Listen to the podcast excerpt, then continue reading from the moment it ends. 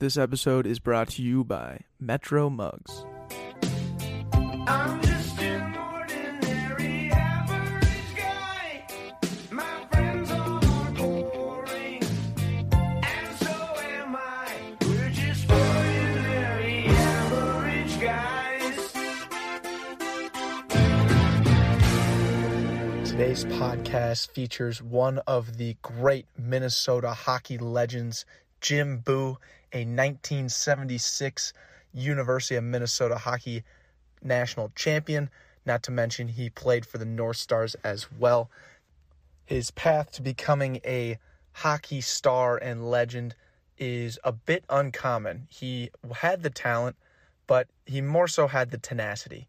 He was a what would most people call a goonie, partaking in many fights, protecting all his players. One of his coaches was the was the great Herb Brooks, who coached the, of course, the USA Miracle team uh, in 1980. He has a great story overall from path from athletics to uh, post career athletics, his journey through sobriety, and then ultimately his business and family in Stillwater, Minnesota. Please welcome Jim Boo. All right. Well, let's get it going. Jim Right. Boo, Yes, welcome sir. to the back pocket. Boom. Boom, and that's when you're live. And that's how you know you're live. Excellent. All right, let's I, do it. I guess so. I got to ask you first question. This is a big one. Where did you get those clogs? Oh man, we're going with that. Yeah, we got So it was a '70s gig. You know, we were back at the University of Minnesota, and you know we're looking for you know an easy way to get to class, and the clogs came in, clogs and the flow and the whole deal, and so you know now it's coming back around.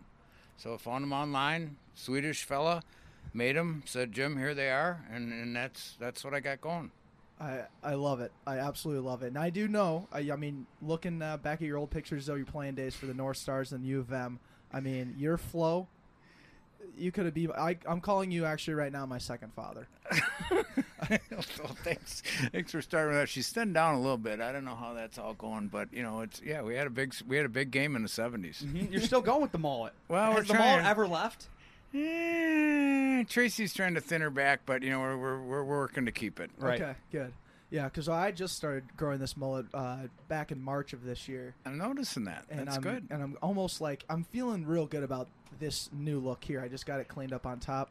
But I'd like your thoughts on it. What do you what, what are your thoughts on this new wave mullet here? Well, we got you know we got the hockey vibe going. You know, it was a big part of my life, and so if we got that, you know, a mullet kind of came with it. You know, just uh, let her go. We got the hockey here at the state high school tournament, and you know, so it's just part of Minnesota. It's a foundational block of Minnesotans. Amen to so that. true. Yeah. So yeah, I, I- you brought up hockey as a as a pinnacle part of your your life and your upbringing. I kind of want to start from square one. I mean, uh, when you first started playing hockey, when you were growing up here, because you grew up around uh, Mahtomedi, is that correct? Or where did you where did you grow up initially? So um, my father's from Pine City, Minnesota, and he went to the University of Minnesota. Actually, played football there, and then after the University of Minnesota, he uh, went into the army, served for four years, and then went back to school to become a dentist. So. Um, we were over at the University of Minnesota on campus till he got his degree and everything, and then we moved out to Mahtomedi, which is on the east side of uh, White Bear Lake Gotcha. and uh, I got kind of a late start on the whole hockey thing. Um, I don't know, eight, nine, ten. Whenever we came out here, we we uh, we discovered that everybody plays hockey in Mahtomedi, and so we found ourselves a pair of skates. And fortunate enough to live on the lake, and my father built a rink out there, and we worked at it, worked at it, and worked at it. I went to Mahtomedi High School, graduated in '72. Um, and then that was the first, or that was the second year of the Can Am League, which is a Canadian American League, you know, when juniors just got here. And so um, we didn't have anybody to play, uh, so we were end up playing Canadian teams. You know, the Wow. it was right in the the very very beginning when um, uh, the junior uh, the whole junior leagues showed up. So Early was- days of the junior league. The early days, the foundational the early, early days. days. Yeah. That's cool. colorful, Yeah. colorful years. I mean, mm-hmm. the Carlson brothers, you know, the movie Slapshot, that all came out of the 70s, and all we did was travel to Canada to attempt to play a hockey game. Gotcha. Yeah. Wow, that's awesome. And you say attempt because they were the real deal, the bee's knees, or what? Uh, a little bit about the physical side of things, and he who had the best fighters won the game usually. Really? Yeah, so we showed up with Jack Carlson, Jeff Carlson, Stevie Carlson, David Hanson, Paul Holmgren, you know, some Minnesota 70 legends, and uh, we got around to playing after a good big fight. That is awesome. So, were you a big fighter in hockey, or was that kind of your thing? Uh, that was my thing. I didn't have enough talent really to score much. I mean, I could every once in a while one went in, but uh, the, my major role was to make sure nobody was bugging our guys. How quickly did you pick up that like, okay, I'm going to become one of the fighters on the team to protect the scores? Did, was that something that was kind of like initial part of your game, or did you, or did someone kind of like nudge you on the side and be like, hey, Jim, we're going to need you to fight this one out, type of thing? Um, you know, I played some football, played some hockey in high school, and you know, my father was physical. He played on the line at the University of Minnesota, and so the physical part. That's just if you don't have any talent, you got to do something, right, to have a job. yes. So, and then the fighting just kind of evolved. I mean, it's hockey, and it was '70s, and we were Americans, they were Canadians, and and. uh uh, you know, the Philadelphia had the you know the Broad Street Bullies, and they were winning, and that was the model that the '70s used. And then, you know, it kind of evolved. And if you're going to fight somebody, it's more fun if you're winning. And so we just trained to win and did all the boxing and martial arts and everything that comes along with figuring out fighting. No way. So you actually took like martial arts class to Oh, yeah. protect your like. No way. That's amazing. I don't know if it's amazing, but if you're going to be in the fighting business, you should be, a, you know, try to win. You know, it's more, way more fun. And if you're going to do that, uh, then training for it, you know. So we trained, or I trained. David Hanson and I both have belts in karate, and we fought in tournaments. And he's the guy that the movie they did the movie on Slapshot. Right. really? Okay. Yeah. That's amazing. Did you take the martial arts classes in college, or was that when you went in, into the professionals? That was in juniors. Junior. Okay. Yeah, so it was juniors. Played some high school. Uh, mm-hmm. juniors is you you retain your amateur status, and it's the it's the gap between high school and college. Mm-hmm. And so when we did that, and we're everybody's fighting everybody, I decided that along with you know Hans and some other guys that we might as well if we're going to fight for a living, we might as well get good at it. Mm-hmm. And the whole martial arts deal is you know it's real deep and fighting. Right. So you being in the early days of juniors, and you're in you're in high school, and these people in Canada are like, "Hey, come up and play in our league." Sure. Were you initially like no brainer because this is just I get to go play hockey and I'm still a kid, and then you're gonna you still have college on your radar, but you know you got this gap year. Were you was it like a s- easy selling point to just go up to Canada in in a kind of an unproven juniors type environment, or was it did it take some like convincing to go up to Canada to play in the juniors? Well, the, the first year, Herbie Brooks, you know, our, our Minnesota legend, you know, he took a junior team and went into Canada with a lot of skilled players. And, you know, the Canadians took advantage of the, you know, skill side of the game and decided to go rough. And so the second year, when I got there, we showed up with the Carlson brothers and David Hanson, and we decided to take the physical approach. And uh, it didn't take a lot of convincing because our coach, I've, I played for Dougie Woog for the St. Paul Vulcans, and he's a physical guy. You know, he was a coach at the U. Okay. And then uh, my first year of juniors was for a guy named Red Carries, Jerry Melanchuk, and Harry Brown. And they, uh, they for sure were more physical than skill. So it was just, we're to fight these guys. Boo, you take this guy. Carlson, you take that guy. And we might as well get started. So it was, uh, we knew, well, the only teams we really had to play were Canadian teams because we were the only junior team in Minnesota. So we were going into Canada to play Canadian teams.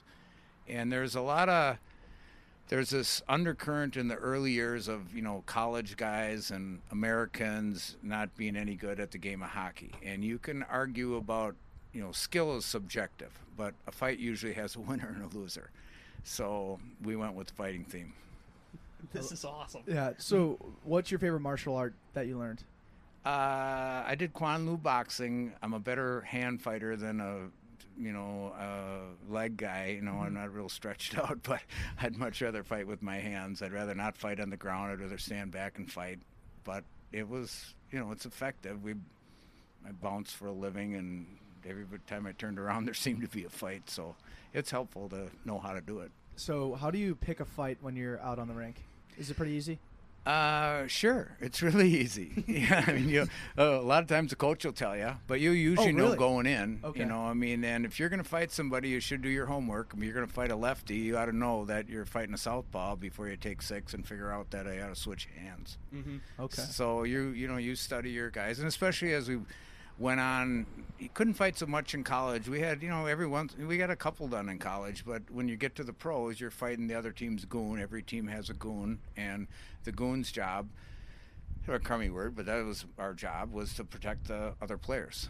Gotcha. Yeah, It was really cool watching hockey just start up again. sure. Uh, the Wild were playing the Canucks, and first 15 seconds of the very first game after this uh, short break that the NHL was on, the first 15 seconds, this guy on the Wild skated in, and there was a face-off right, uh, right, uh, pretty quick into the game, and uh, he just looked off into space, but you know he was talking to the guy left him, and you could see in his lips saying, "You want to fight," and the guy just nods his head, and lo and behold, right when the puck drops for the face-off, these two guys just dropped mitts and squared up and started fighting. It was just as quick as that. It was, "Do you would you like to fight?" He nodded his head, and they just went at went at it. Yeah, I mean, you can always ask somebody, and you know, and, and it's kind of like the hired gun in the West. I mean, you're going to fight. You know, if you really want to fight somebody, pick a good one, you know, and see where you are, and then you know, pick the next good one, and then um, most of the guys that do that for for a career are going to say yes. And then you know, there's a you know, you drop your gloves, you get the sticks away, so you're not stepping on anything, and then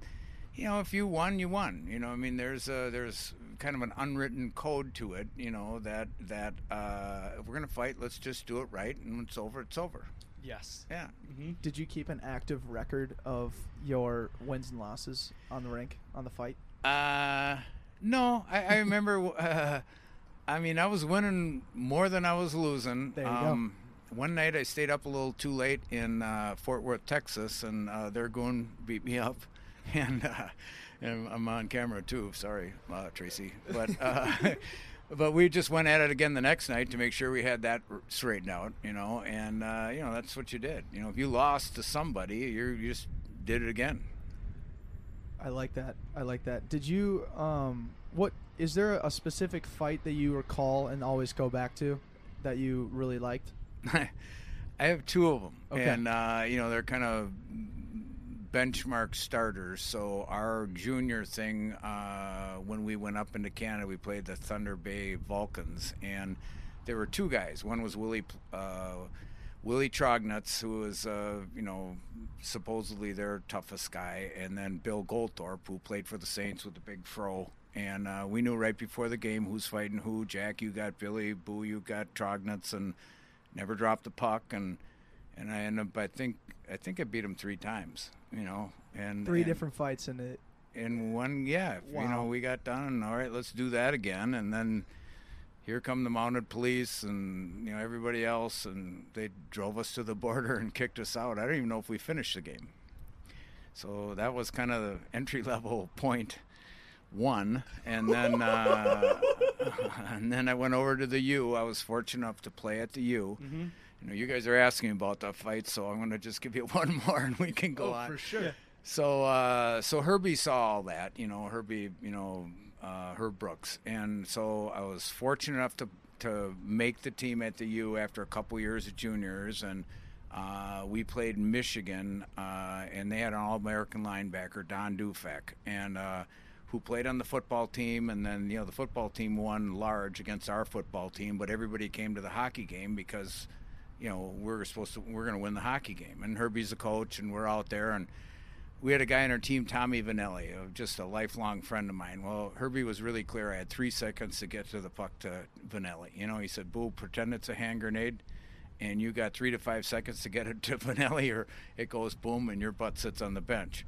But when we're playing Michigan with the All-American linebacker, Herbie says, "If he touches Vannelli, you're going." And I said, "Yeah, you're the coach." And, uh, and I said, "Got it," you know. But I'd spent about two years getting ready to make the team. So he's, you know, so sure enough, the guy takes a run at Vannelli and Herbie says, "Go get him." So I did. Wow. Made the highlight film. The only thing I got going for me. Made the 75 year highlight film. Yeah. But uh, when the there. coach Yeah. says go, you go. That's incredible. So playing for Herb Brooks, Yeah. what was like? What was? Did you know the significance going into it, like as him as your coach, or is it his kind of aura build up as you left uh, the U of M? Did like when you were playing for him, could you feel that this goes? This guy's going to be the face of Minnesota hockey for? No, I think when you're there, if you watch the movie Miracle, that's exactly who he was. Okay. And he got more out of all of us than we knew he had. You know, starting with me. You know, I didn't know if I had enough talent to get there, but he got more out of me than I thought I had. And then he was the best at, uh, you know, identified, identifying diversity. You know, what lane are you supposed to be in? He knew who I was supposed to be. Somebody had to go. I mean, it turned the, the game. Somebody's got to do that stuff, and somebody's got to score, and somebody's got to be a team player. And, and so uh, didn't really realize all that when you're going through it, but as you look back, heck, they were foundational blocks for my life, really. Yes. You know, you play four years for do. Did you see the part where it goes again, again, again? You know, I mean, Yeah, okay, yeah. well, one little, one last little short Herbie comment. So we were we were played in Colorado. We got beat, and uh, I snuck out uh, with my father. And I'm sitting at a bar in Colorado, and Denver, Colorado, and somebody bought me a beer, and you know, beer came, and I said, "Great, but who bought it? What happened to be Herbie?" and he said, "Boo, enjoy that beer, because I'm going to get it back out of you at tomorrow at the rink." And sure enough, we landed at uh, back in Minnesota. We, we we went right to Williams Arena, and he skated us again and again and again until he got that beer back. Holy Wow. smokes. True story. I was there. Yep. Yeah. That's amazing. Is it so? Outside of you know, and you mentioned there's been foundational pillars that Herb has you know Herbie's been has provided you that are lifelong. Sure. Um, what are some of those uh, type of pillars or things that you've taken away that even that you apply to even today?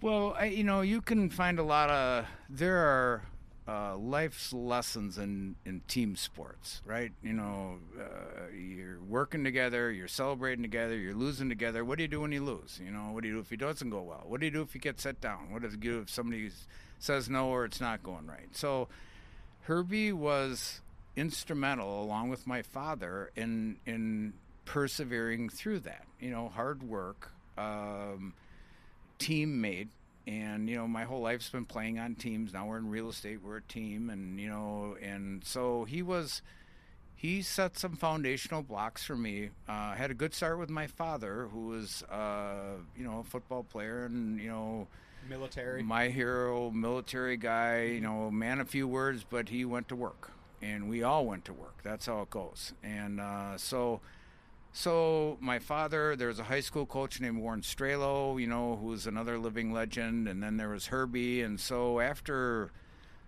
a long time of that, you come out of that. That's what I knew, you know, and so you apply it to you know the next phase of your life, and you know you got a pretty good chance at winning more than you lose. Amen to that. Yeah. And you're talking to the two guys that played football at St. Thomas. Correct. And under Coach Glenn Caruso. Perfect. So uh, we understand like the, the aspect of he built a foundation for us, and we had a podcast with him season two, about halfway through the second year of doing this. Yeah. And we were in the podcast. Uh, I think Declan and I looked at each other and we're like, "You are the back pocket. Like our podcast Cool. is Coach Glenn Caruso because." The only reason we kept going and still are doing this today is because of the work ethic he instilled in us and the belief in like, hey, every failure you can find success and any little like uh, overcoming type adversity we just think of ourselves on the football field as scout players and you know never giving up on uh, on each other so we understand the aspect of having a coach in team sports and how it all comes together and continues to build off of No, I mean, you just said it. You know, so I mean, what a life skill, and you can read about it or you can go do it, and to have that experience of actually doing it is invaluable. yes Could not agree more. It's really hard to like tell people how good something smells when you're like you're listening to it. You can't like audibly explain how good something smells. Right, especially when You you light the candle to kickstart a podcast. It sets the mood. Everyone's kind of on the same wavelength because the candle's been lit. But it's hard to like, you know, verbalize and and like help the listeners feel that. Other than saying is lit, that's about it, right? Like I hope everyone knows that like when you light a, a Sota Scents candle, Travis Scott somewhere says it's lit every time. It's without just- without fail. without fail. It's proven, guaranteed with every Sota Scent order. Get yours today. If you've never ordered a Sota Scent, shame on you, first off. But second off, no worries. Promo code back pocket, get 20% off. This past weekend, the Ansara family was able to enjoy Lake Minnetonka because of Float at letsfloat.com. We were able to get a pontoon boat from a local boat owner, and my family had the best time. You need to hear from Pops and how he enjoyed this experience. We just came from a great weekend in Minnesota. Hey, peace to Ross and Jake from Float. Let's float.com. You guys making boating accessible for everyone. Well, you made it accessible for the Inseras. We had a blast and I'm totally rejuvenated, ready for my week. More importantly, Minnesota, you guys got something going there. I don't know what is it in the water. Is it just in the spirit, in the heart? But you guys are good. It's healthy. It's soulful. It's a great place. Cheers to everyone in Minnesota. Cheers for a great week to everyone. Use your back pocket. And with that being said, use promo code BP10 for 10% off your first purchase at letsfloat.com. That is letsfloat.com. Some call us, the back pocket, and Metro Mugs uh, as a conglomerate. We Some call us the pioneers of drinking things that's not coffee out of a mug. From gin and juice to, you know, your dirty monkey to just simply water. We're drinking everything but coffee in our Metro mugs. Exactly. And with that, we would love you interns to please do the same. Send us a picture of you drinking your, in quotes, coffee out of your mug. We want to be, yeah, we want you to be a part of this absolute dynasty that's to come here, and we want you to join on the ship right now. So head on over to Metro Mugs, get yourself a Metro mug, join the Back Pocket community, and use promo code BACKPOCKET for 20% off. So you know, in terms of being a goon, how the the lifespan of a career. I mean, how how taxing was that? How did you kind of maintain your health uh, as you were kind of going through your hockey career? You know, I was fortunate to come out with good health. You know, and uh, I have twenty three thousand dollars with the new teeth. You know, Those are some good pearls. Uh, you yeah, have yeah. white teeth. well, when your dad's a dentist, your sister's a dentist. I didn't get to be a dentist, but you know, it, it helps. You know, and um, uh, you know, I'm a recovering uh, alcoholic, uh, and so um, I uh, didn't go back for my last year with the North Stars. I bought a bar. You know, some might think that they're buying a bar as in the hockey manual, play hockey, by bar. You know, for me, it was play hockey. Vanelli's, right? Vanelli's is a bar. Isn't that the same guy? Uh, they're connected to the Vanelli family. I don't know if they're the exact ones, but I know we had an awful lot of Vanellis there in the stands at the, in the seventies. Okay. But Tommy Reid and you know, I mean, Louis Nanne. I mean, it goes, you know, it goes on and on and on. So I wasn't quite in that caliber, but I was playing for the Stars and decided we should buy a bar. You know, it just kind of in the manual there, and uh, did, and then told Louis I think I'm having more fun at the bar uh, than I am coming back to play for you. So I just shut her down in my second year with or third year with the Stars. Wow, Yeah. that's it wasn't a good while. You know, the story has a happy ending. So I'm a recovery guy, and you know, I'm honored to say that. Um, my wife uh, was kind enough to forgive me. I had some major drug and alcohol problems, and there's only really three answers in that that movie, and that's you know, one, you you're, you're dead. Two, you sober up, or three, you go to jail.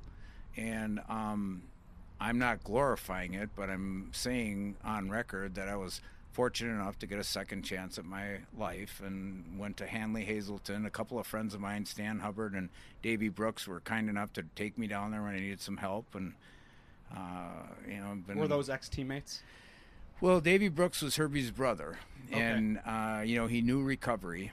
And Stan Hubbard's a wonderful friend of mine, and you know just a good enough friend to say, Jimmy, when it's time, I'll take you down there. So he took me down to Hanley Hazelden in Florida. It was 1988, And uh, Hazelden, that's in uh, Minnesota as well. Uh, th- yeah, Yeah, okay. yeah. That's a sister one in West Palm Beach. I thought, you know, if I'm going to go, I don't. And, and, Hubbard, and Hubbard's giving me a ride. You know, Right. why don't we go to the one in Florida? You know, you know, awesome. it just seemed like a little more fun. Right. Yeah, Mm-hmm. so they were they were they're teammates. They're friends. They're teammates, and I got a second chance, and so um, uh, I got a second chance at my life. Really.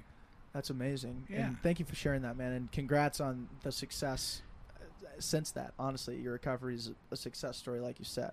Yeah. Um, I'd like to know, you know, when was that time that you realized it was time? How did you know? You know, al- alcoholics and addicts are hard to look in the mirror sometimes and know that it's time. You know, I think there's a still quiet voice that tells you. My father was in recovery, and and and and really for me, um, I did six or seven interventions with him. Love him to death. Tough, tough ground. I mean, you know, the collateral damage for a family with a recovery person is. Uh, it's really tough because you know I did, it, where's my dad and and so in that I got some seeds planted that it's the disease not the person learned a little bit about separating uh, another guy that played a lot of pro hockey Mark Heaslip is his name these are all friends of mine that I have their confidence and he's in recovery and he just said Jim you know maybe give this a try you know they didn't push it on me they just showed me something that was better and then I was in a pretty dark spot you know I mean I uh, I was in the drug world. I was in the, you know, it just it was not good, and so um, I think I knew that it was time. And then watching uh, my father go through the challenges of alcoholism, I just uh, held my hand up one day and said, "I'm, you know, I'm going to try a different way." Gotcha. Yeah. Did you still own the bar when you entered into recovery? No, I sold the bar. Um, even as an alcoholic, I knew the bar was just not good. Not you a good fit. So Sure. I did that for a couple years. Uh, my last game at the University of Minnesota, the next night I was playing in Chicago. So I'm 16 credits short from my, you know, from a college degree because I left the next day. So after I sold the bar, then I went back to University of Minnesota, tried to get a, you know, finish my education. You know, it was just kind of a next step of doing something. Still not sober.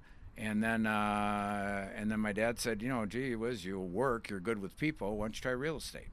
And so I did. Uh, I did that. That was way back in the early '90s. And then after doing that, um, I was still uh, not sober, and I just uh, kind of decided, with some help from friends, that it was, you know, time to take a, a look at life as a sober person.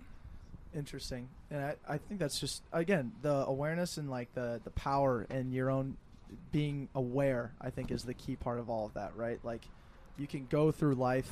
Um, you can go through life unaware a lot of the times and be clouded by the shiny things. And for you to be able to kind of just have that presence and take the grasp of your own life, like you said, it, it almost in, in one instance it saved your life. It, it gave you a new a chance, it gave you a second chance, and heading into real estate now, looking back, uh, or now sitting on a on your yacht, right? Not gonna The silver it lining. The silver lining. There's just the I'm I'm just so curious to hear about the, this hero's journey to this point. I mean that you've come. It just seems like you've come so far based on this one self self aware decision.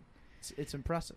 Well, you know, we can give that a, you know, so um, I have a lot of gratitude for the second chance. Mhm. You know, and it starts with my wife, who was.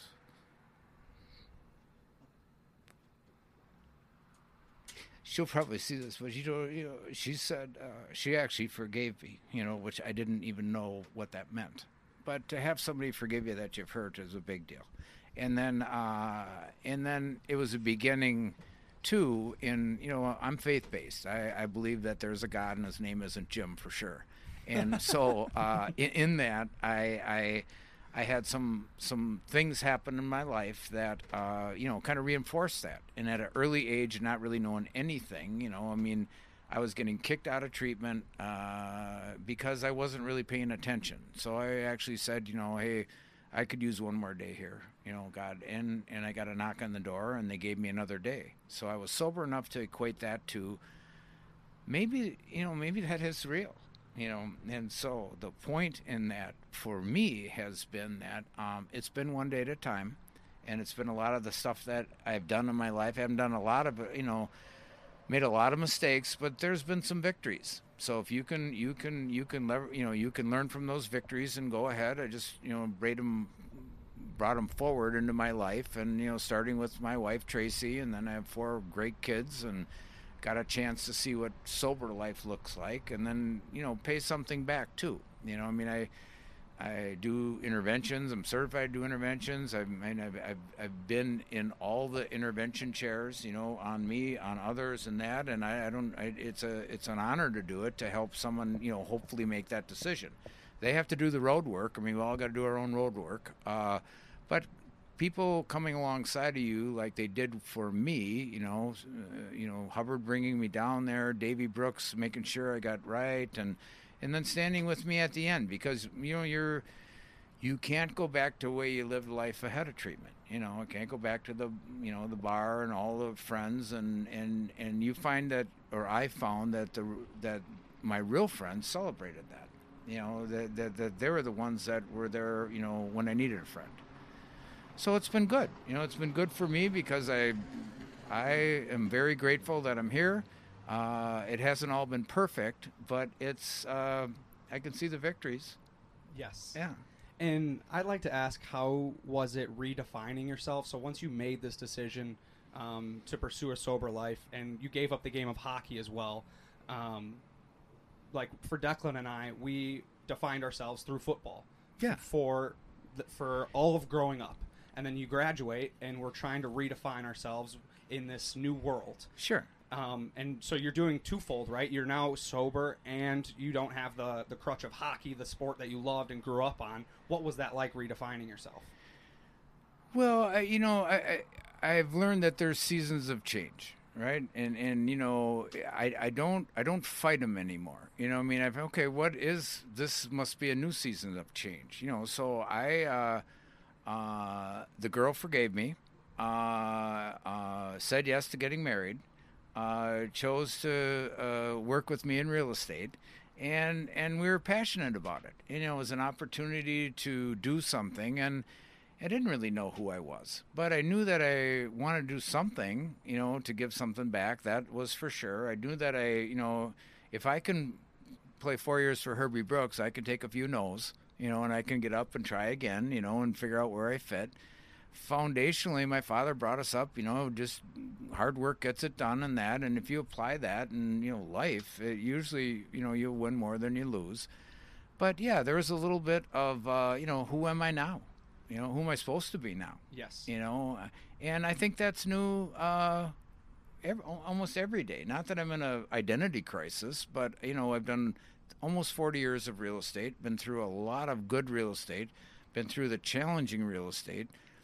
Heck, we had uh, two s- uh, significant businesses that went through the real estate, you know, downturn in 2008 and I had to lean back on who the heck was I? You know, I mean, you know, we're going to get through this, and we're not going to roll over and file on everybody, and we're just going to work our way through it. And you this know, is after 25 years of doing it, 30 years of doing it. Yeah. Hitting 2000. Yeah. yeah, and you guys know, you know, not everything goes great, and so, but you work, but you do know what hard work does, and and so I had a good foundation of that. I had a good upbringing and an example in my father and mother, and um, so that has been there to lean back on when it's not working.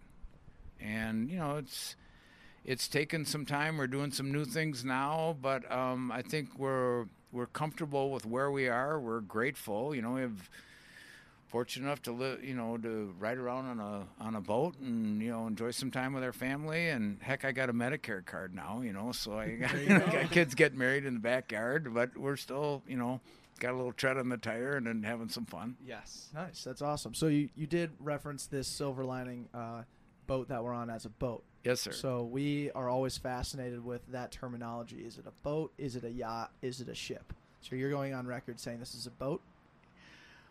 Well, I'm grateful for the boat that we're sitting on Okay. now, and and uh, I think we all get to choose. Uh, you know, try to go with a little humility and gratitude. You know, it, it and for us, uh, Tracy had a cabin that was a family cabin, and it came to be a season of change for that. We moved off of White Bear Lake to Stillwater, and we brought our boat with us.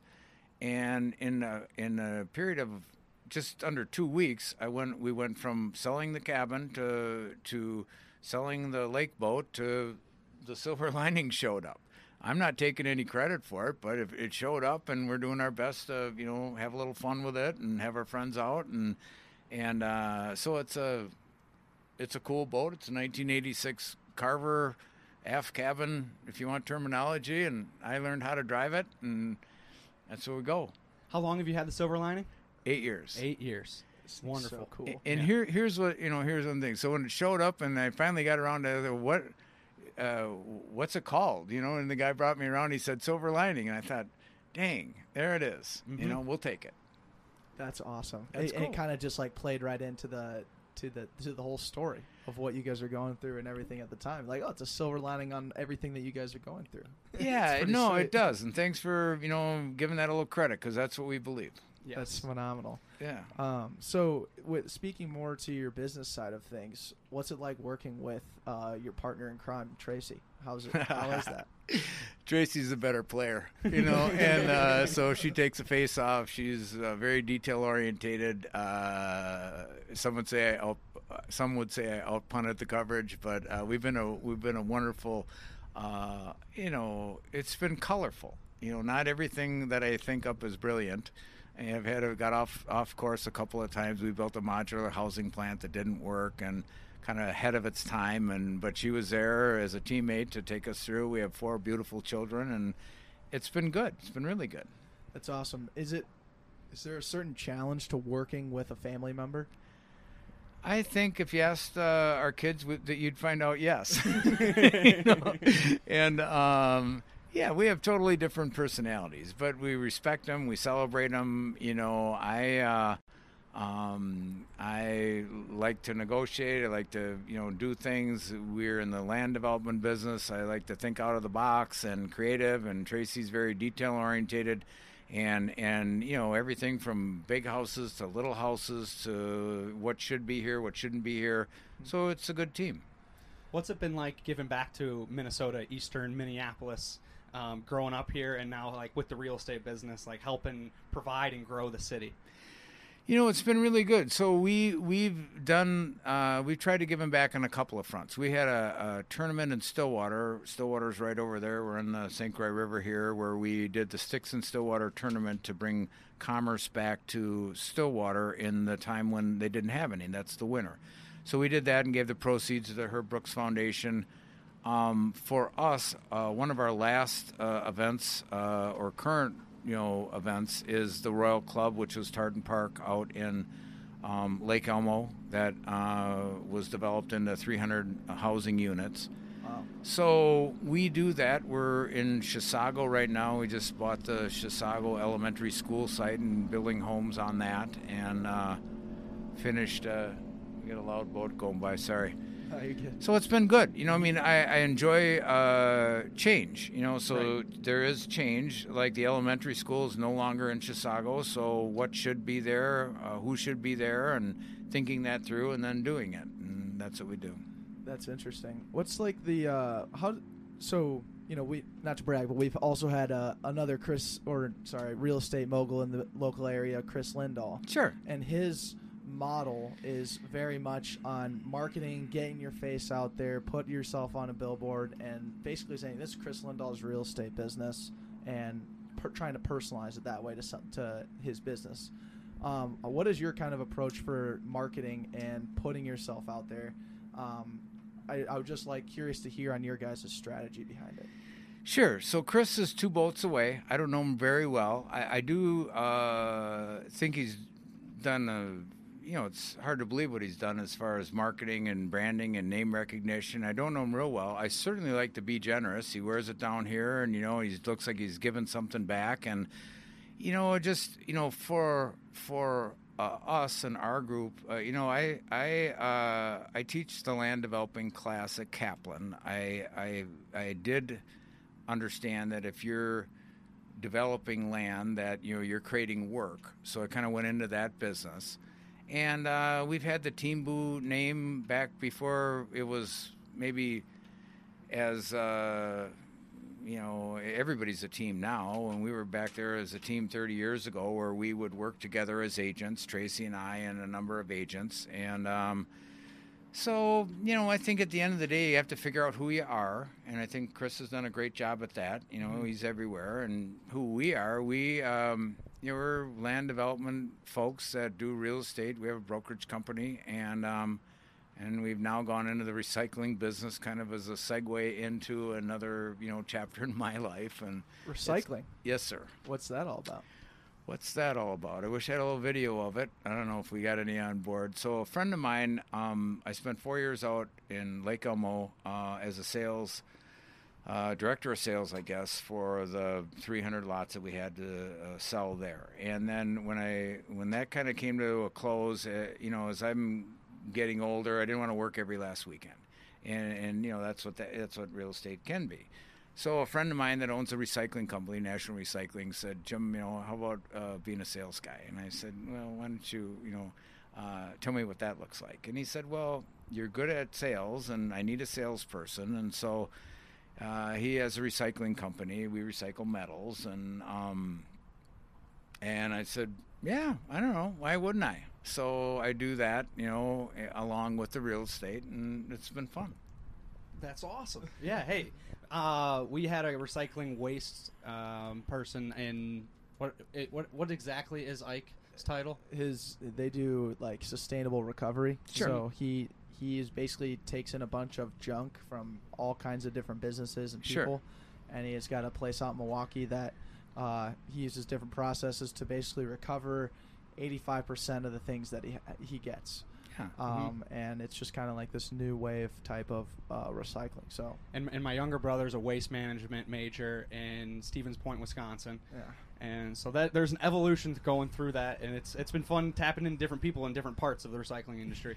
Um, we're just getting into it. we're that's just why. scratching the surface. We get wide. Well, we went from hockey to recycling and stopped at the U, but you know, here we know. are. And we take, and and and also throughout that journey, you had four kids. We got McQuaid here today. Oh, yeah. How has it been? Um, you have three daughters, and then you got McQuaid here. McQuaid Boo, Boo Creative. Yes. What's it been like um, being the father of three daughters? I, I just got I, I'm I got a feeling I'm gonna have daughters. My my bro, I'm a I have two brothers, and they both said you're gonna have only daughters. Yeah. Just because our family doesn't have any girls. Yeah. So he's prepared. He's trying to prepare. I'm not here. trying to mentally prepare. Looking for some advice. We can do a little coaching on that. You know, I mean, when you have daughters, uh, they're special. You know, they're your little girls, and uh, um, so when sooner or later a boy will come by. You know, and when one comes by, you make sure that you're looking closely at you know how are they treating your daughters.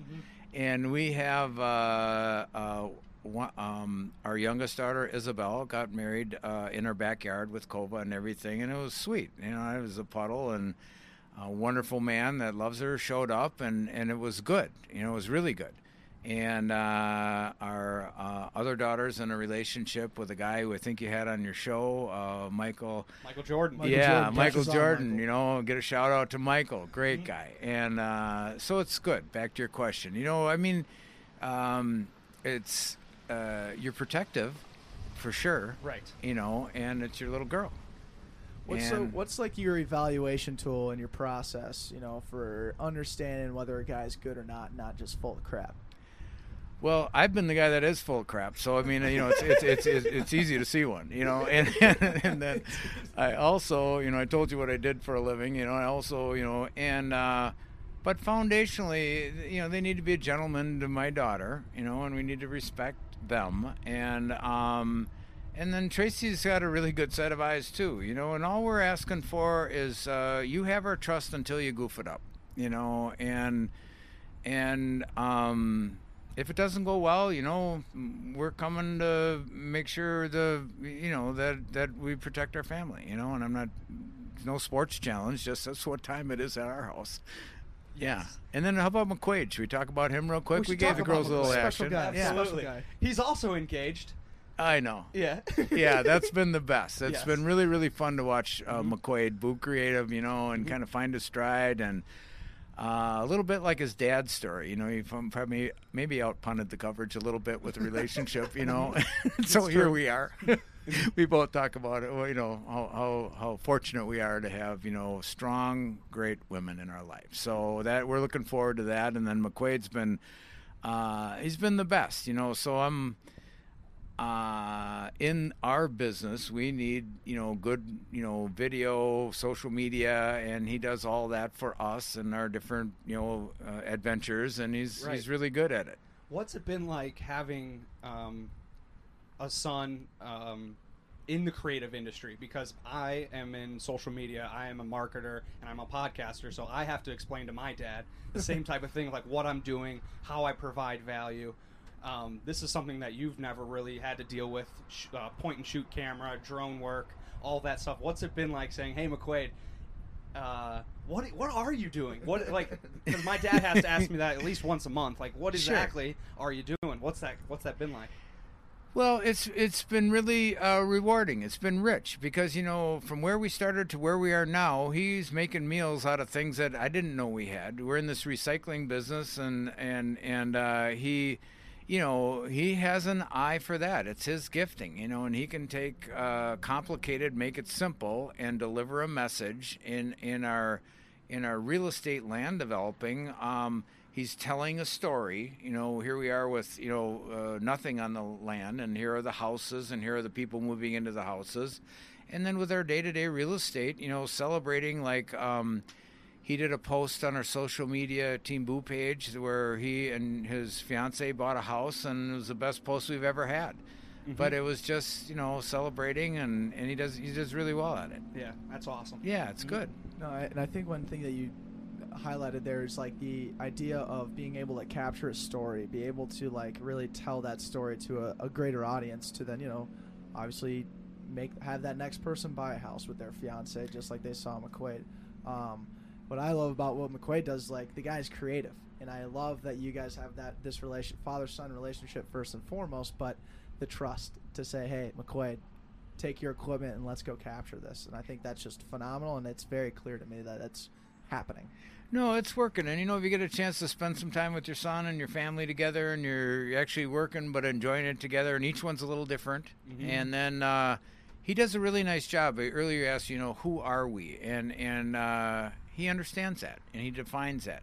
You know, we are, you know, we're some people that have been here for a long time. Uh, we like to earn the job. We like to earn your trust. We like to earn the relationship. You know, we understand hard work. We understand being available, and uh, he knows that. And then he'll put a personality to the different marketing pieces that you know really conveys who we are, which is important. Absolutely. Amen. So I gotta ask, you know, we're all we're talking about all the ups or the ups, and we're also talking about the downs. But as a as a staple of what we like to we love to talk about is the average quality. Now, uh, we gotta ask it straight up here, Jim. What is your average quality? What is my average quality? Something that you do well at times, to other times not so well. At the end of the day, you're average. It's something that at the end of the day, it's something that you care about deeply, but you just you're you're always trying to get better at it every day. You know, I would have to say, um, IT, iPhones, I this. What's my password? You know, I mean, somebody do that. you know, help me. You know, luckily I've got some younger kids, 22 to 28. You know, can you help your dad figure out how I get this into that? Right. Do you have any questions right now? What What are some technological struggles that we can help you with at this moment? Any anything that's bugging you? Well, my password. You Your I mean, if I just okay. knew my password because I had one that I liked, and then all of a sudden everybody said you can't just have one, you need more than one, and it's got to be seven digits, and there's got to be this, and there's got to be that, and then there's an app for that. Yeah, yeah. I mean, I'm passworded out. How about I'm just Jim? Right. But that didn't work. You know, Don't- hey, I'd don't like to just be out. Jim. Yeah, you know, but. Uh, you know, phone doesn't work on just Jim anymore. You know, so Right. um, yeah, I think passwords bug me, Passwords. Okay. but I'm working through it. Okay. Yeah. Maybe we should just hire someone that just has the sheet of passwords for you at all times. Well, there's an app for that, but you know, if you want to hear just average Jim, you know, I mean, the, where's the password app, and then how do you, what's your password to get in the password app, and you know, all of a sudden I'm all tangled up. you Right. know? And you're in you're in a pile of cords I'm in that the, we've I'm laid in the pile of Yeah. cords, man. Where, you know, where where am I? I'm all tangled up in the password pile, you know, because I can't find the app, and you know, here I am. So that's average Jim. Oh, that's What good. about That's this? frustrated Jim too. yeah. Frust- average know, Jim yeah. turns into frustrated Jim quick. That's what I've heard. Well, I've, I've gotten better, you know, one day at a time, and don't throw, you know, your phone. Don't break your phone because then all of a sudden you need your phone, you know. So we're, we're just trying to calm down, and you know, this too shall pass. All right, These two and- shall pass. and you know, I, I think uh, you know you could fight on the rink, but you just can't fight passwords. No, dude, you're you're gonna you're gonna lose. You know, iPhone, Apple, iTunes, you know, just the whole thing is is a, is too big a pile. It's a pile of Uh, mess. so have you ever hit forgot password? No, but there we are. You know, now I got a work assignment, forgot password. I, I do that, and then it sends it over. You got to go to another screen and find it. And you know, I was doing it this morning. You know, I just sent you a new password. I said, "Oh, thank you. Where is it?" You know, and then uh, so then I got to try to remember it to get back to plug it in. But then guess what? The screen I was on changed back to Right. wherever it came from. You have a time limit to get yeah, the new yeah. password. Boom, and. I'm I'm Yeah. tapped out. You know, Yeah. done. Done. Screw it. Well, Wow. in these situations when pressure does become stress and the password is a small example there's de- definitely plenty more of them when pressure becomes stress and anxiety's rising what do you carry in your back pocket uh, to help you overcome these situations whether it's an attribute a habit what do you carry in your back pocket Well, here's what I can say after doing a, a, a lot of uh, different things. Um, if I haven't been beat up by a password, and, and I haven't, you know, and I've been told no, and I've been through a lot of challenges in life, you know, functioning out of gratitude, you know, I mean, so, um, I don't know. Uh, and I'm in emotional, stressy situations. I've had people yelling and screaming and this and that and the other thing. And, you know, at the end of the day, I think I've gotten better at just, you know, it is what it is and not trying to get, you know, become something that I'm not and frustrated about it. So I think, uh, I've had I've had a long time of uh, uh, a long run of successes, also challenges, but from that you gain a little bit of maturity. You know, if it just doesn't work, maybe it's not supposed to work, and you know maybe that something else is better that will work. So, I think I'm getting better at you know uh, becoming less frustrated with some of the things that don't go the way I think they're supposed to go. let it play out give Yeah, it give it patience because there will become something else out of it that will work or if you give it time you can find the thing that to make it work All right, we're gonna pause here for a second to hit you with an ad. Oh god, I keep looking at these ad reading. Like I'm I'm so bad at reading ads. Like I can't actually do it, you know. Like, but I love Metro mugs. Like I want to sell our mugs, but I I I read too fast and I and I start riffing and it, it just blows up. when Metro Mugs ads come up on my feed and I'm like I'm reading them and I I just get I get so excited I just want to speak too fast I can't follow the text. Yeah, it's a. I don't know if Nate needs to just write like bullet points or something for these, but I mean, at least we're getting the point across that like if you use code back pocket, you can get twenty percent off uh, your first order, and like go follow on Instagram at Metro Mugs. Right, that's pretty much what we got to say. Right, Metro Mugs very similar style to us, like-minded people, inspiring conversation. Yeah, with like I mean, it's a coffee mug, right? But the coffee mug always contains some sort of liquid, and you're usually enjoying that beverage with someone else, uh, thus inspiring conversation. I think that's what they're getting at. Like instead of doing you know Facebook ads or marketing on billboards, it's like we're marketing on a on a mug that actually matters. So go ahead to Metro Mugs and join what we're sharing. Yeah, I think that was a pretty good ad. This past weekend, the Insera family was able to enjoy Lake Minnetonka because of Float at letsfloat.com. We were able to get a pontoon boat from a local boat owner, and my family had the best time. You need to hear from Pops and how he enjoyed this experience. We just came from a great weekend in Minnesota. Hey, peace to Ross and Jake from Float. Let's You guys making boating accessible for everyone. Well, you made it accessible for the Inseras. We had a blast and I'm totally rejuvenated, ready for my week. More importantly, Minnesota, you guys got something going there. I don't know what is it in the water. Is it just in the spirit, in the heart? But you guys are good. It's healthy. It's soulful. It's a great place. Cheers to everyone in Minnesota. Cheers for a great week to everyone. Use your back pocket. And with that being said, use promo code BP10 for 10% off your first purchase at letsfloat.com. That is letsfloat.com. Sorry for the interruption. I was just lighting my first ever Sota Scent candle here in the studio to really enhance the aroma. Absolutely, it was. Uh, I got nervous um, when you lit it. I was. I didn't know what you were actually lighting. To be honest, I, I didn't know we were trying to set the studio on fire or whatnot. But you know, now that we have this candle burning, it's the uh, what is this one? This is the North Shore candle. Candle. It's it's nice. It, it's really nice, and in, I didn't realize how bad our studio actually smelled until we lit this candle. Right now that guests are going to walk in with the North Shore aroma enhancing this environment, I'm really, really excited to bring in the top line guests to see this, their smiles on their faces. Absolutely. So a little bit about Sota Scents. They're a, uh, local Minnesota company who are hand uh, handcrafting all of their um, candles with natural soy wax and crackling wooden wicks with a guaranteed burn of 55 plus hours. Which you know each one of our podcasts is about uh, one hour, which means we got 55 podcasts that. Uh, this candle's going to last for. Pretty stoked about that. If you guys want to get in on the action with us, uh, get use code backpocket uh, for 20% off your first order at sotascents.com. That is S C E N T S when you spell sense, not C E N T S. So don't worry. So just just know about that. But regardless, the link is in the show notes to purchase. Yeah, Yeah. So here's one that Herbie told me. So we were playing Wisconsin all the time. We could never, and I couldn't catch any of those guys. You know, I had Mark Johnson and uh, who else was it? Mike Eaves, Mark Johnson, Norwich, Suters, Dad, uh, on and on and on. And Herbie came over. He says, "Hey, Boo, you're never going to catch those guys." He said, "But if you let them come to you, if you stand by the net, I can guarantee you they'll come to you."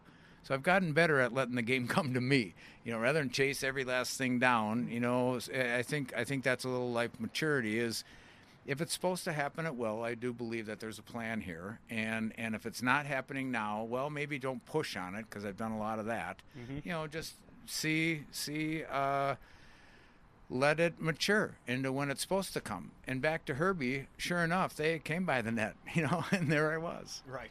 It all worked out. I like that. Let the game come to you. Let the game come to you. patient. And one thing that you've said multiple times uh, throughout this whole podcast is gratitude. Yes, sir. empowering gratitude, and I Yeah. can see that in you, hundred percent. I'm just I, I'm a big fan of gratitude. That's been my 2020 thing actually, just trying to continue to go back to gratitude. Well, you know, I think, and we'll break deep for a second here, but you know, you don't have to look very far to find some sad stories. You know, and I have a lot of friends that are in the restaurant industry. It's a sad story, and this COVID is a sad story. And you know, we have some people with health. You know, so grateful for what we have. I mean, look at here we are. We're you know we get to hang around and do this today. I don't take our freedom for granted. My uh, father served, uncle served. I have high respect for uh, our uh, our country and its freedom, and uh, and I'm grateful for that. I'm grateful I got a second chance in my life, and uh, so. To your point, and, and humility is refreshing too. You know, I've been around a, lot of people, and I find the ones that uh, I really respect are the people that are, you know, humble and grateful. You know, so just try to learn from that and hopefully show some of it through. Amen. Yeah, we, we coin ourselves as two wildly average guys Yeah, with uh, extraordinary passion to have conversations with Yeah. people such as yourself. Yeah. Who also so happen they had they're they're ordinary in their own sense, but they're doing something extraordinary, or they surrounded themselves with people who are extraordinary and can help uplift them. And at the end of the day, we're all standing on the shoulders of those before us. yeah, Uh, amen. So it's so I, I I'm happy that like people like McQuaid have entered into my life to allow me to meet people like Jim Boo and Marcus, who's sitting across from me, who's who comes um, today and help us on a, on a Monday. Uh, Just hanging out. Just hanging out. It's That's just great. it's, it's, Yeah, it's a it's lot of fun. Yeah, Yeah, it's teammates. it's team teammates. stuff. And, Yeah. and we've like built this podcast through the guests, through having these conversations, because each guest kind of says, "Hey, I think you should have this person on," and then we go out and we seek them. So I'd like to ask you, Jim, is there someone in the greater Twin Cities area that you think would be an awesome fit for the Back Pocket podcast? Yeah, so I I got coached up uh, that the question would be coming, and I I uh, um, I think one thing that I would like to share. So uh, I'm a Gopher alumni, you know, and uh, we have a new coach, you know, uh, Bobby over there, and I think uh, sharing. Uh, we put a uh, have some friends that put a lot of resources and energy into polishing up Mariucci. We have the weight room done. We have the locker room done. And I think if we did a little podcast from the Gopher locker room uh, with the coach, you know, that would be cool. Yes. And uh, I mean, there is so much Minnesota fabric. You know, you walk down that hall and you see all these Well, you're wearing the jersey there. Do we pan in on that? You you have two Yes. Hobey Baker winners. You know Neal and Brian Bonin right on the front. You got old Jim at the end of the bench there. You know down in the, in the lower right. Number but, 20. But at least I got on the shirt. A- anyway, you know, so if we did that, I think I could set that up, and I think it'd be fun, and I think it'd be rich, and I think it's uh, you know, Gopher hockey is like uh, Alabama football, whoever the guys are that play a game named basketball, you know, but Gopher hockey's Minnesota. And so if we pressed in and you know went into the locker room and got Bobby there, and I have a, another good friend Paul Osby, and you know just uh, shared a little bit of the inside of Gopher hockey, I think that'd be cool. Oh, that would be amazing. Challenge accepted 100%. Yeah. Now, I got to get back from Tucson first. I got to fly back in, make sure we get that all set up, but I'm totally in for doing Yeah. something like that. Because uh, we, we have this to, uh, term called, or we consider the greater uh, Twin Cities area the sandbox. And Andrew and I are looking to dominate the sandbox, but at the same time, we're also looking to play in the sandbox with everyone around. Because I'm from Denver, Andrew's from Chicago. We came out here to play football and uh, get an education at University of St. Thomas, and have really stayed out here um, since starting the podcast back in college. So you know, for us to be able to go from uh, our college house, our from junior years to then like growing this thing now to where we're interviewing the great Jim Boo, but now have the potential to interview someone uh, at, in the state of hockey uh, at the University of Minnesota. Like that's that's a dream come true when you when it's all it is. Like I, we were talking off air before this, all it is is a conversation. Like all we're trying to do is get to know someone, and you it it always blows my mind how like the aspect of teamwork really comes into play. Like Sure.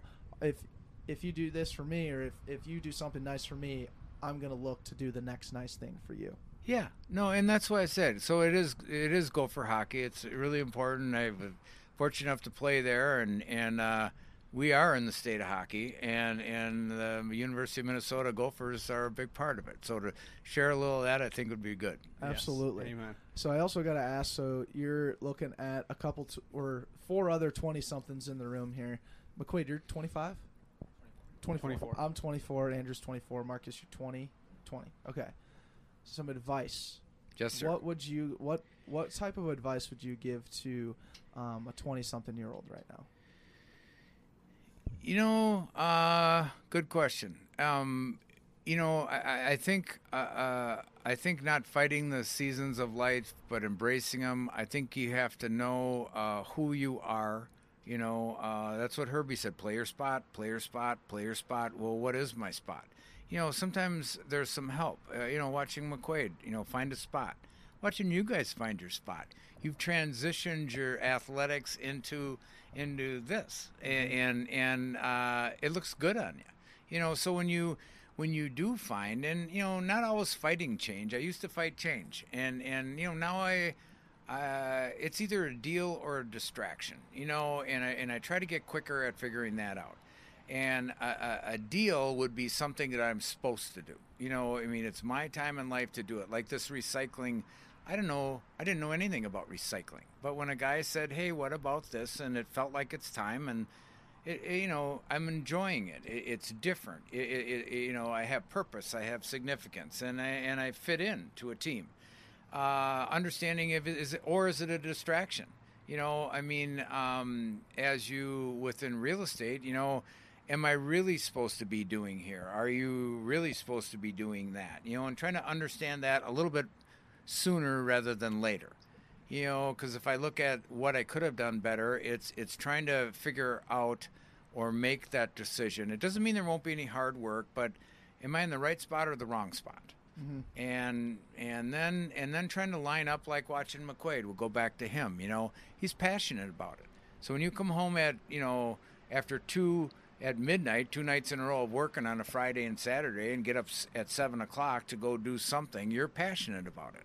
So finding that passion, you know, uh, uh, and and purpose and significance important. Yes. And if not, uh, maybe look for it. Yes. Because, you know, we enjoy real estate. Everybody, you know, half my friends are retired. I don't even know what I would do. I enjoy this. I don't want to do it all weekend.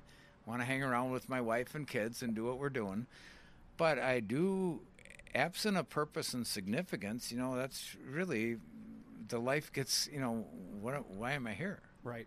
Find your why, pursue the why, yeah. and then know your role and do your role to the best of your ability. Yeah. Um, we we uh, we absolutely we eat that up, and we build. And I don't know. I, I I'm fired up right now, and I I got to ask you through this whole podcast, we've kind of hammered you with, you know, how long have we been going? An hour 20?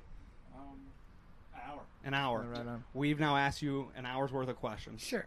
I would like to hear from you if you have any questions for Deck and I, um, and give the ball to you. Yeah, no, that's cool. So, where are you guys going with this? I mean, you seem like you know, and I'll, I'll give you a little more. I, uh, this has great fabric and energy to it. You know, just from you know, I, I was excited to do this. You You're know, fired up. and and yeah, and you know, I brought the props. You know, we brought the props. I got my son here. You know, Marcus. You know, so it's all good. So. And it looks good on you guys. I mean, I watched I watched uh, the podcast with Michael Jordan, you know, and I just thought, you're doing what you're supposed to be doing right. you know and and it, it's not a question with a uh, with a goal in it. I just wondered i mean you seem like you could do a lot with this vehicle. Right. and mm-hmm. and and you know when you told me you're on that boat and you're giving something back and we got a little shout out to you guys because when you use the local businesses and and our local businesses here are important to us. You know we try to contribute to them but you supported the local businesses. You brought your people on a ride. You brought energy to stillwater I didn't quite know we were the boat next door waving at you, you know. But uh, when you had your party there, that was cool. Well, that was you. Take the victory. You know, you got a bunch of people that rallied on a on a on a Saturday, beautiful Saturday in St. Croix. You supported the local businesses here, which we're all grateful for. We do too, and um, that's being a complete player Yes. you know and and to bring it back to a, a sporting analogy uh, you know, a complete player is a teammate. Uh, he back checks not only, you know, he, he does his work. You know, you got to do your work to play, and you guys look good in it. Thank you know, you. yeah, no, it's cool. Mhm. I really appreciate that, and uh, and it means a lot coming from you as a guy who's been that player. So I really appreciate that. Yeah. The, and, uh, and to answer the question, Yeah, where, where do, are we headed? do we just got to say it? Yeah, yeah, no, we- I we mean, just I'm waiting. say it. Yeah. We're we're going to Mars. We're going to Mars. It's good. We're going to Mars. to Mars. No, it literally questionable. We we do want to be on that first shuttle to Mars, but in in the more figurative sense, like I want this, I want this, I want to, I want to wear back pocket. I want this to look good on me th- for my career. Like Yeah. right now, I'm an engineer. I'm working, and I love it. And but I also love that it enables me to do this.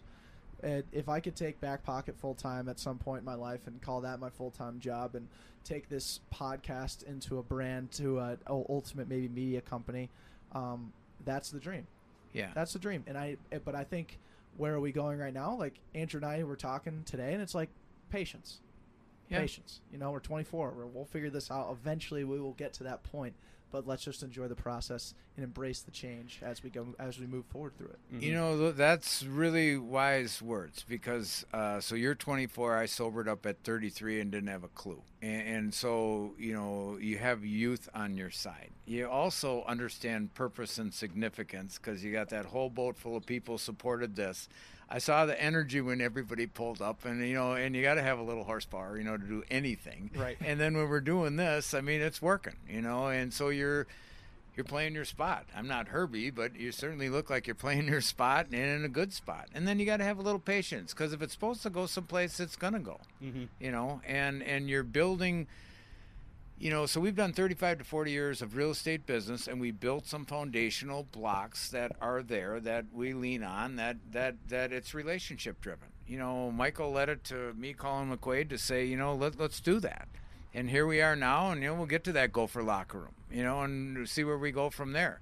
PJ Fleck, I'd like to see in his office too. I don't really know him, but he's got an A game for sure. He has an A that game. That would be a trip too. Oh my gosh, PJ would be sweet. Yeah, Yeah. And as we're talking through this, like I, I realize how like the aspect of community plays a massive role into what Declan and I do, whether we're building the community or we're playing inside the community, Sure. like like the uh, city of Stillwater, or we and then we build our own community while we're doing it. So, for instance, the Boatchella event that you just mentioned, sure. we that had- you witnessed. that you witnessed. I, as, yeah, as you saw it go by. yeah, as we drove past, um, we had 250 people on a boat, and uh, we just organized an, a plan and executed on it. But we had so many other people that helped, whether they were our interns, whether they were um, people that do ticket sales for the Twins or the Timberwolves, and they reach out to us to help us with sponsorship acquisition, and then all the small businesses that come into play um, that made the event happen. Like we, and then we like brought smiles and energy to a ton of people. It was just a just an aspect of community that Declan and I saw a vision for and helped uh, and incorporated a ton of other people to win in that environment. And if we can figure out a way to scale that in many different situations, such as just a one-on-one conversation, Sure. uh, I'm talking through this and I just keep getting excited. And uh, There's just different aspects different of community of that community. we enjoy. I mean, Yeah. you can have a 250 person boat party that you call Boatchella, or you can have five guys on a yacht talking, having the best time of their lives. You know, like there's you can find community uh, in a lot of different places, and it's more about being aware of it and taking advantage of them because. Um, I think that's something that this COVID stuff taught me was like when you're working from home, isolated by yourself, um, and you're not allowed to go out. You're not allowed to, uh, you know, potentially not even go to football games or any of that stuff anymore. You start to realize how much you appreciated community, how much of that.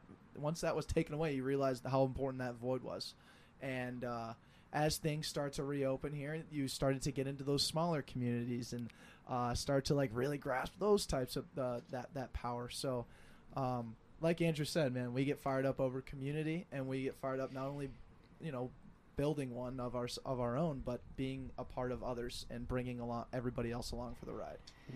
Yeah, and so you know, just to close, you know, so absent of vision, the people perish. And in Herb Brooks, for starters, we always knew where we were going. You know, there wasn't a doubt in anybody's mind we're going to win the national championship. You know, there was no 1974, right? Was yeah, you this guys- one's 76. you know, 76. and uh, he won, uh, I think, three or four. Uh, but back to uh, you guys, which was the question, is that you have a vision. You have a vision, it's contagious.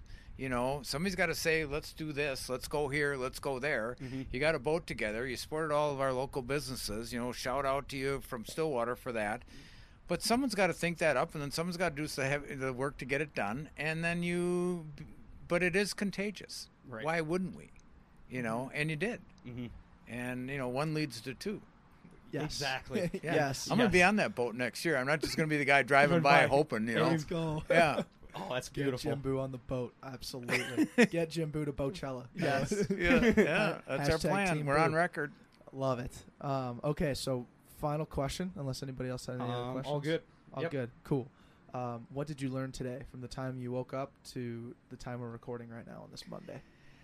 What did I learn today? I learned. I'm gonna go. I'm gonna go to uh, gratitude. So here, so here's our day. You know, I got up. I went to work. I saw my friend uh, uh, Paul Osby. Did some real estate. Did some recycling. And uh, but I knew uh, that I was to see you guys. Was to see Quater. And you know, heck, the sun came out. Here we are on the St. Croix River. So what did I learn today? I'm not going to take today for granted. You know, I mean, we got a chance to enjoy it, spend some time together. You know, learn a little bit about each other. You know, uh, bring up some old stories, think about making some new stories, and and you know, not going to take it for granted. You know, I mean, it's just. Uh, uh, it's important to take it one day at a time, which is a foundational principle for me as a recovery guy.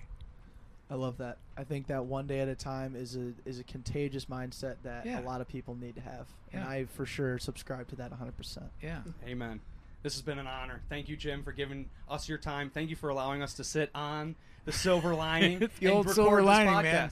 We brought the studio out of home. We took all of our cords. Yeah, we'll clean up the cords. We'll clean up the cords. We We got a Cortilla going here. Oh, I don't know. It's wonderful. Oh, but uh, that ends our time here on the Back Pocket Podcast. Cool. Thank, you so much. Yes, sir. That's a wrap. Bye.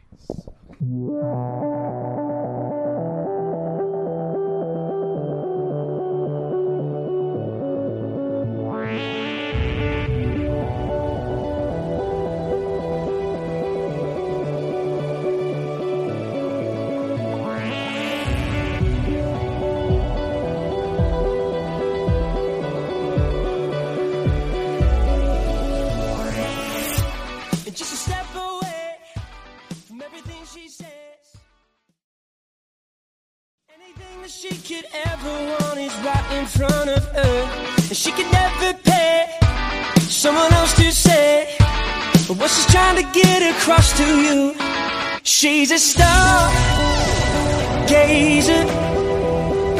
You can see the look in her eye. She's a dream chaser. She's made up her mind, made up her mind. Just watch her now.